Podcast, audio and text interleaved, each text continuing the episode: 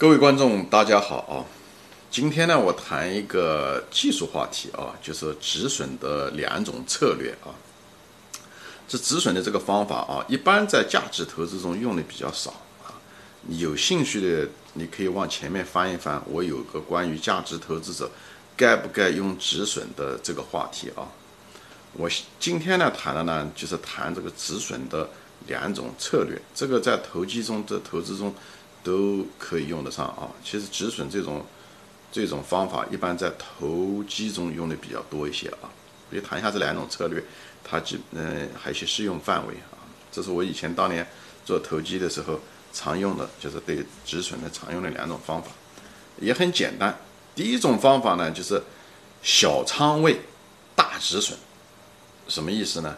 就是你的那个资金啊，投入的资金呢。原始资金就买了一个股票的时候，或者进入了个仓位的时候，占你总体的资金的比百分比呢要小，这叫小仓位。大止损什么意思呢？就是你让它那个止损的那个范围啊，比例百分比可以大一些。啊，比方说，嗯，我用百分之十十的资金，也就是仓位买入一个股票，以后呢？只有在股价跌再跌百分之五十的时候，才止损。这个就是所谓的小仓位大止损。那么真要是我用百分之十的仓位，对不对？呃，资金买入，如果跌了百分之五十，我再出来止损出来，那么就相当于我损失了百分之十乘上百分之五十，就是我损失了我总的资金的百分之五。这就是你的那个止损的资金百分之五。那另外一个策略呢，就是什么呢？呃，大仓位小止损。大仓位小止损什么意思呢？就是你你那个仓位买进去的占总体资金的那个比例要高一些，比方是百分之五二十五，对不对？仓位进去，但是呢，止损的额呢，这叫小止损。小止损是什么呢？比方说，股价买入以后，股价如果再跌，比方说百分之二十，啊，只是这个数字拿作为呃举例用啊。如果用百分之二十五的仓位比较重的仓位进去，对不对？如果股价跌百分之二十，那么我就出来。那么百分之二十五的仓位乘上再跌百分之二十，对不对？也就是百分之五。如果也就是说我的总资金损失了同样的损失百分之五，我就出来了，对不对？我不知道有没有说清楚，就是两种这两种策略。一第一个策略就是小仓位大止损啊。小仓位大止损，这种呢，一般的是为什么要用大止损呢？就是比较适用于什么呢？一些波动性比较大的，就是股价波动性比较大的那些公司、那些股票，或者是市场行情呢变化比较大的时候。比方说现在这个疫情就是这样，你如果想你看了哪一个公司你觉得比较好，你又想用止损，对不对？当然这个不是价值投资了，我就说作为一个就是投机的手段嘛，止损嘛。我们现在就谈一个技术问题。在这种情况下的时候，你不希望一买进去，因为市场的这个波动性比较大，你就会被震出来嘛。所以呢，你进去的时候仓位小一些，但是把止损拉得大。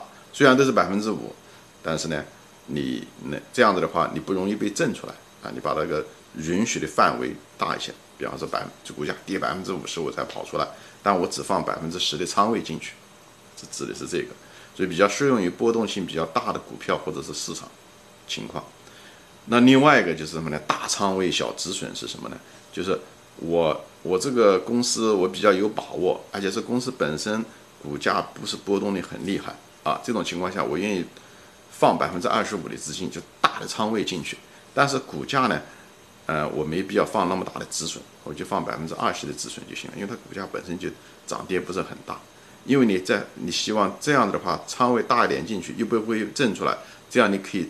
将来挣钱的时候是靠着仓位来挣钱，这两者各有利弊，但是这是两种比较常用的止损的策略，大家可以去思考思考啊。这里面学问还挺大，但是呃重要性其实也没有那么大啊，就是呃适用范围不一样。我比较喜欢用的是我说的，我买股票喜欢分仓进去，分仓的时候我往往呃。一如果是一种相对来讲比较投机性的，就是把握性不是很大的但是又想进入吧投资的那种股票的时候，我会呃低仓我往往喜欢，如果是股市震动比较剧烈，像现在疫情这种情况，我一般是用小仓位大止损啊。而在这种比较平和的时候，嗯，股股价本身又不怎么动，但但是又跌入了我的安全边际以下的时候，又又不是那种暴跌，是慢慢缓跌的时候，我可能喜欢用那种大仓位小止损啊。行，今天就说到这里，只只是一个很技术性的一个东西，跟价值投资几乎无关啊，只是谈一谈我的一些对止损的一些心得和策略。嗯，今天就说到这里，谢谢大家收看，再见。